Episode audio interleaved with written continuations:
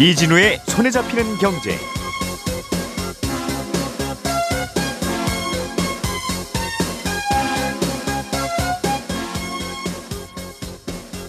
안녕하십니까 이진우입니다. 주택을 팔 때 내는 세금 양도세를 계산할 때는 장기 보유 특별공제라는 항목이 적용됩니다. 이게 뭐냐면 집을 오래 갖고 있으면서 거주를 오랫동안 한 경우에는 집을 팔 때 양도 차익의 일정 부분을 깎아주는 건데요. 이 장기 보유 특별공제에 변화를 주겠다는 법안이 최근에 국회에서 발의가 됐습니다. 논란이 좀 되는 것 같아요. 잠시 후에 이 내용 자세하게 살펴보겠습니다. 방역 조치 때문에 영업을 제대로 못한 소상공인들에게 정부가 재난지원금을 주기로 했는데 이 지원금을 못 받는 분들이 여기저기서 꽤 있다고 합니다. 지급 기준이 어떻게 되어 있길래 누구는 받고 누구는 못 받게 되고 있는 건지 이 문제도 좀 짚어보겠고요. 미국은 보통 내 집에 살지 않으면 월세를 내지요. 어, 그동안 코로나 위기 때문에 월세를 못 내도 쫓겨나지 않는 법안이 미국에 있었는데 이 법의 유효 기간이 끝나가면서 세입자들 중에 300만 명 이상이 거리로 내몰릴 위기다 하는 어, 외신도 함께 전해드리겠습니다. 8월 3일 화요일 손에 잡히는 경제 광고 듣고 시작하겠습니다. 우리가 알던 사실 그 너머를 날카롭게 들여다봅니다. 평일 아침 7시 5분 김종배의 시선 집중.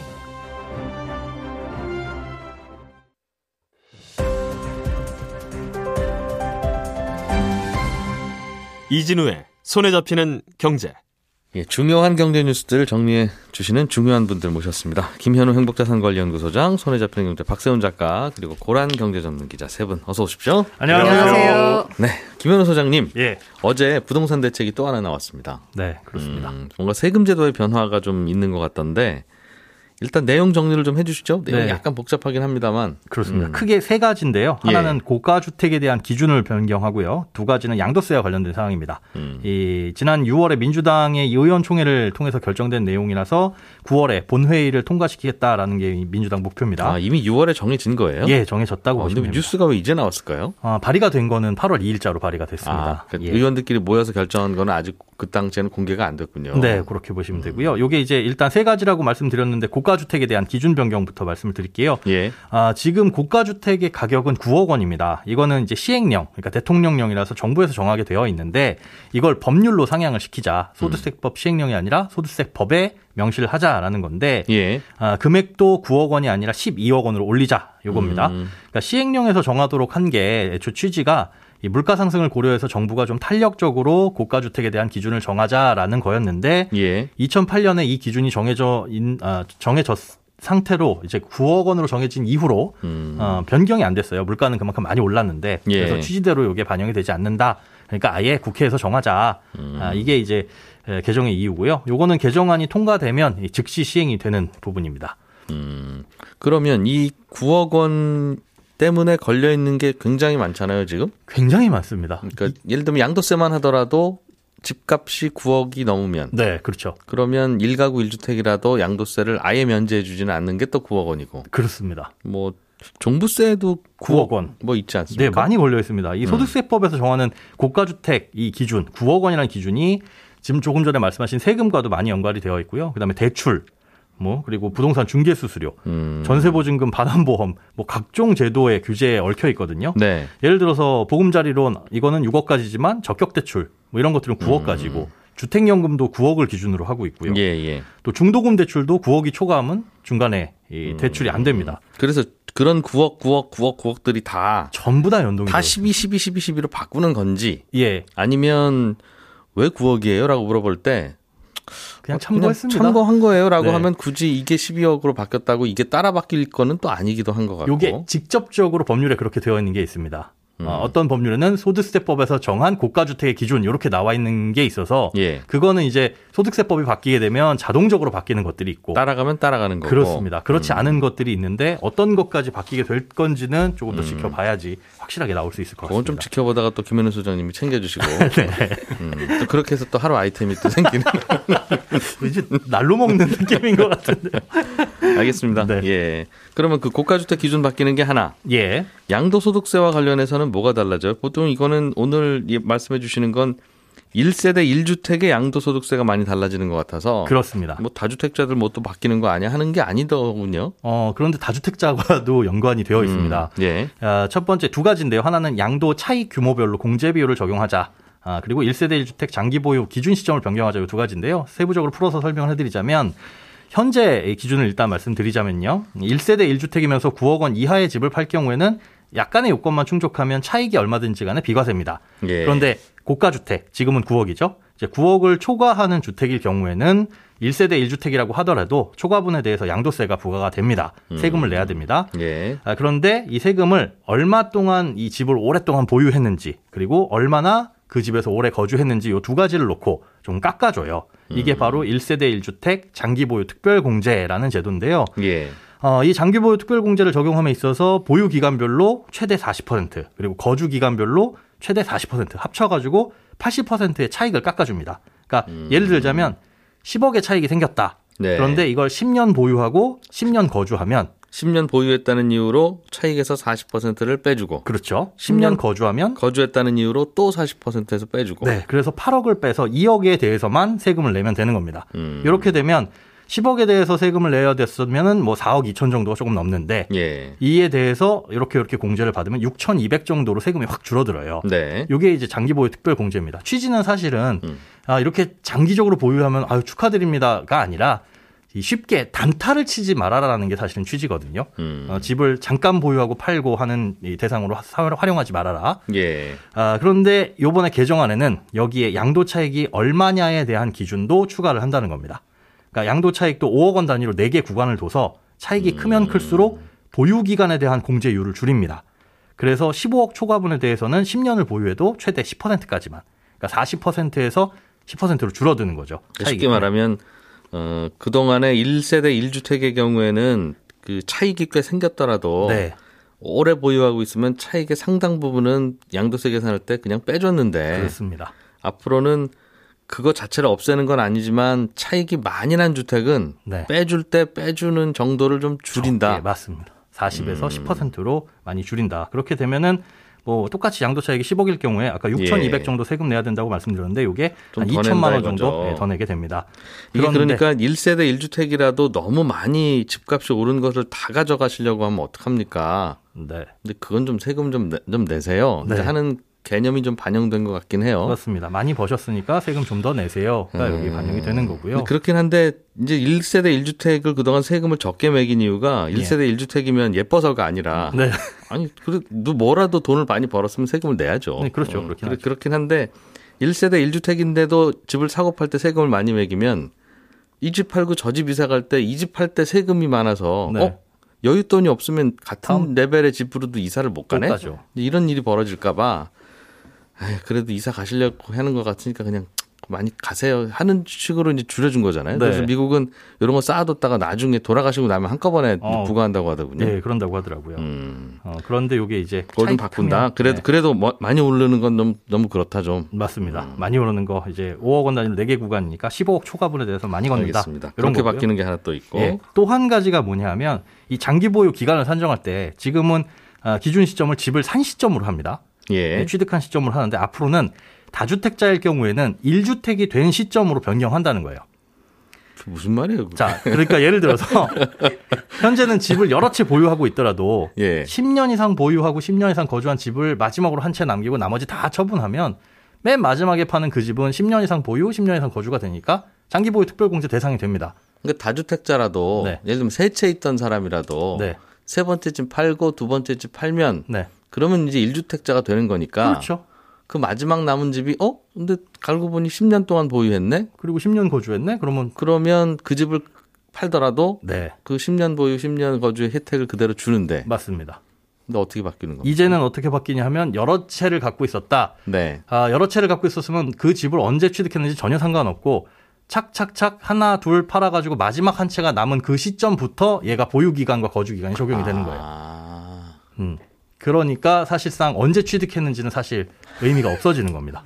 그러니까 다주택 전과 기록을 이거 전과라고 되나?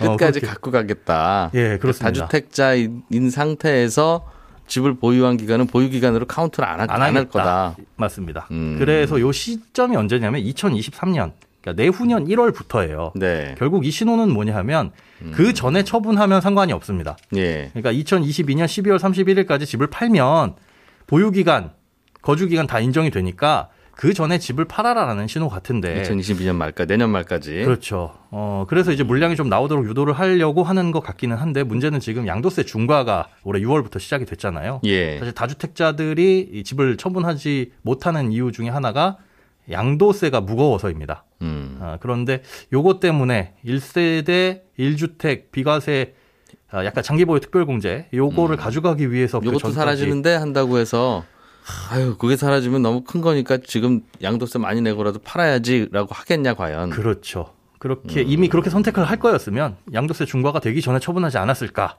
그게 지금도 보유세가 많이 무거우니까 맞습니다. 어, 당연히 상식적이라면 팔았어야 되는 건데 그렇죠. 이제 양도세율도 상식적이지 않다고 생각하는 거죠. 그냥 사람들은. 그러니 만약에 그래서 음. 2022년 12월 30일이 넘어서까지 처분되지 않는 집은 진짜 나 절대로 안 팔 거야라고 꽉 쥐고 있는 집이 될 수 있으니까 뭐 매물 잠김이 일어날 수도 있을 가능성도 이게 내년 말까지 가능하면 파세요라는 걸 하나 더 던진 거긴 한데 이게 내년 말 지나고 나면 이것 그렇죠. 때문에 오히려 더 매물이 안 나올 수도 있는데 맞습니다. 내년 말 이후에는 부동산 정책 어떻게 하려고 이렇게 딱 시한을 못 박는지는 잘 모르겠어요. 네. 그때까지 좀 집값이 내려줬으면 좋겠다 하는 거겠죠? 네, 그거에 사실은 요 법의 취지라고 읽혀집니다. 예. 복잡한데 설명해 주시니까 이제 알겠어요. 감사합니다. 그냥 집 사고 팔고 할 때 좀 간단하게는 안 되나 봐요. 그게 잘. 양도세도 너무 복잡해져서 음. 세무사분들도 이제 양도세에 대해서는 포기하시는 분들이 계시다고 하더라고요. 아무튼 그래서 집을 팔 때는 요즘엔 아유 뭐 내 집 한 채 있는 거 파는 게뭐뭐 그렇겠어라고 절대 생각하시면 안 되고 집을 팔 때는 적어도 세무사 세분 세 분을 찾아가서 나 이 집 팔아도 되는지 확인을 해보고 정말 그리고 어떻게 파는 게 더 세금적으로 음. 유리한 부분이 있는지 또 스킬적인 부분도 있더라고요. 음, 이게 세율 차이가 많지 않을 때는 아이고 실수했네 하더라도 네. 뭐별 별 차이 안 내니까 그 돈도 크긴 합니다만 네. 근데 요즘엔 차익도 많이 생긴 데다가 네. 세금 차이 세율 차이가 1주택이냐 다주택이냐에 따라서 너무 차이가 나니까 그렇죠. 아이고 시골에 집 한 채 있는 거 깜빡했네? 라고 하면 차라리 그냥 그 집 부셔버리고 팔았으면 되는 걸. 맞습니다. 멸실해가지고 네. 팔면 되는 걸 근데 팔고 나서 멸실하는 거는 완전히 또 달라지는 게 돼버려서. 아예 달라집니다. 음, 이거는 꼭 찾아가셔야 된다고. 세무사님들이 보통 그러니까 아이 그냥 그분들끼리 그러는 거 아니야 싶은데 아니더군요. 요즘엔. 아닙니다. 예. 예, 고란 기자님.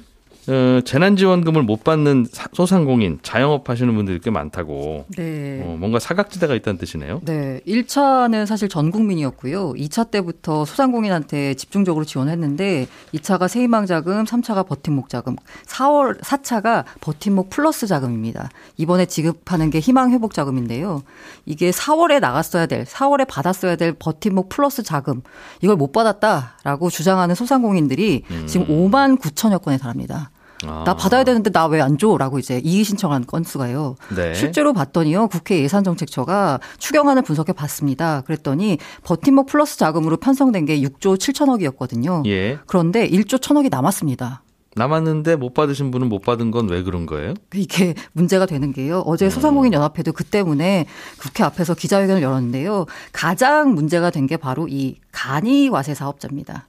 이게 사실 정부 취지가 뭐냐면요. 코로나로 인해서 실제 피해를 본 이들에게 두터운 지원을 한다 는 거예요. 예. 그러다 보니까 피해를 봤어라고 입증을 해야 되잖아요. 예. 그게 바로 매출액 증감입니다. 음. 매출액이 줄어야지 지원 여부를 결정하거든요. 예. 그래서 지원금을 받기 위해서는 2019년 대비해서 2020년 상반기, 하반기 중 한 번이라도 매출이 감소했어야 됩니다. 네. 그래서 2019년 이전에 개업한 자영업자들은 2019년과 2020년 상반기, 하반기 신고 매출액을 음. 지난해 1월부터 11월에 개업한 자영업자들은 그해 9월에서 11월 월 평균 매출액과 12월에서 1월 매출액을 비교하도록 했고요.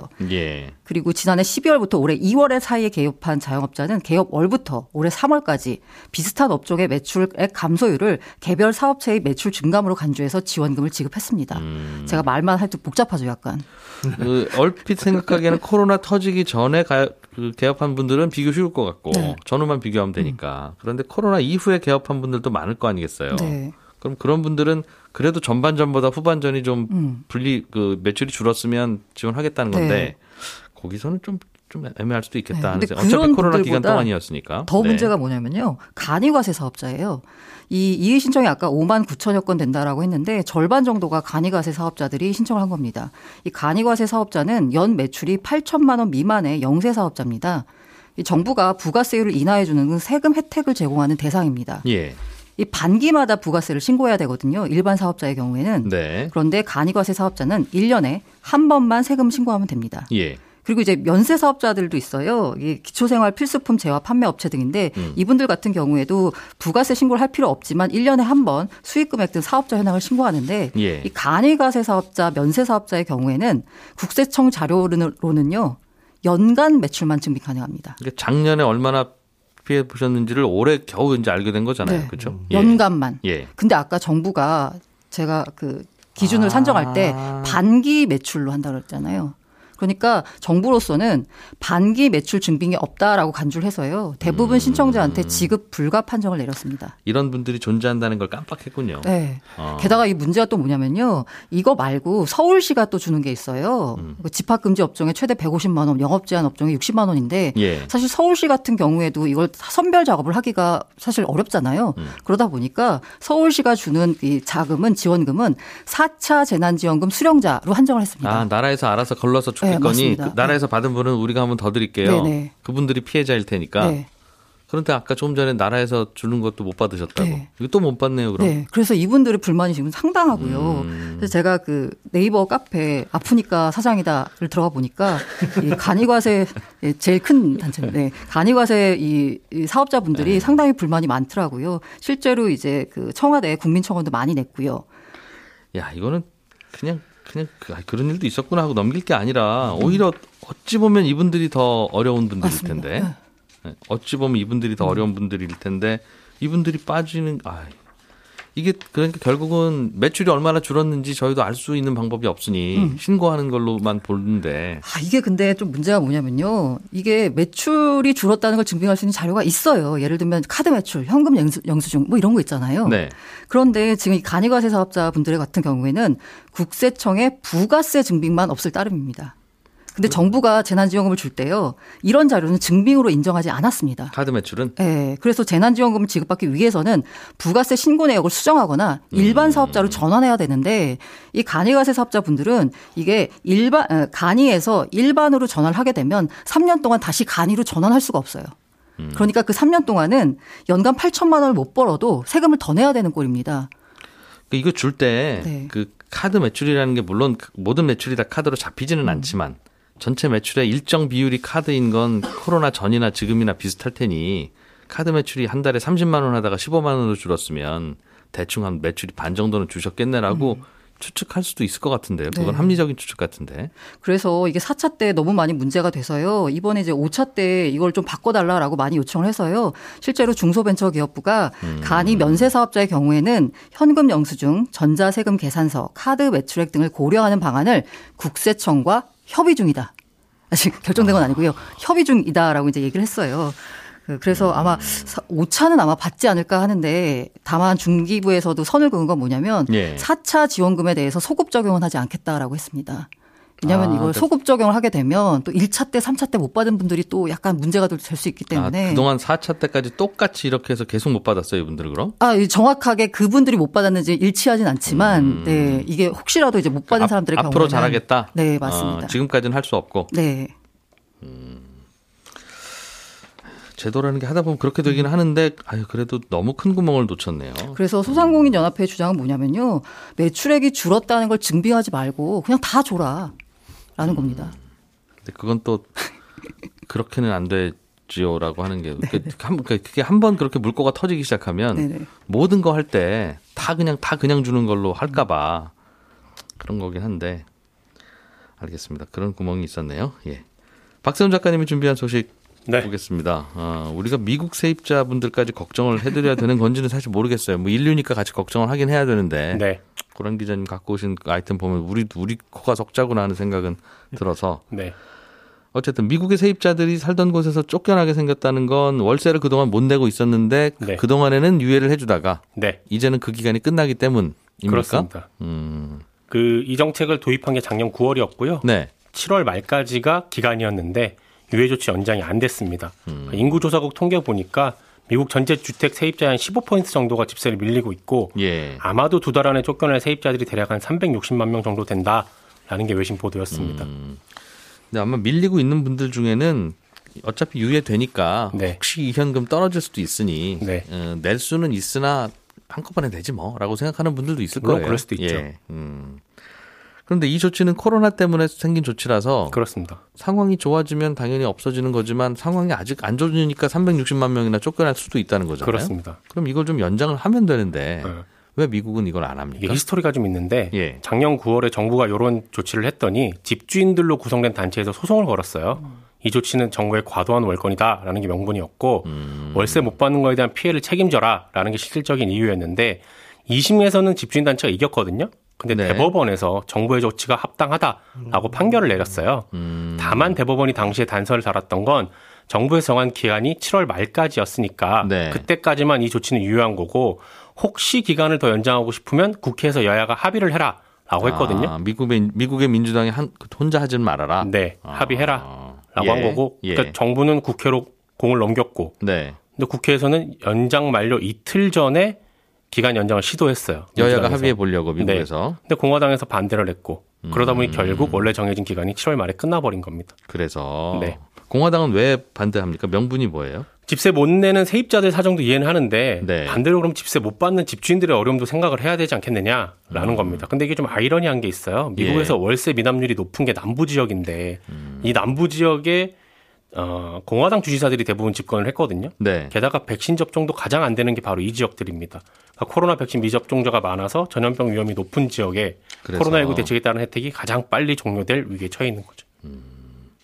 앞으로는 어떻게 되면 됩니까? 그러면 그냥 종료되면 쫓겨나는 거예요, 법대로? 아, 이게 주마다 약간 다른데 어제 보니까 어떤 주에서는 예. 야밤에 그냥 보안관이 총 들고 가서 나가세요라고 하는 주도 있다 그러더라고요.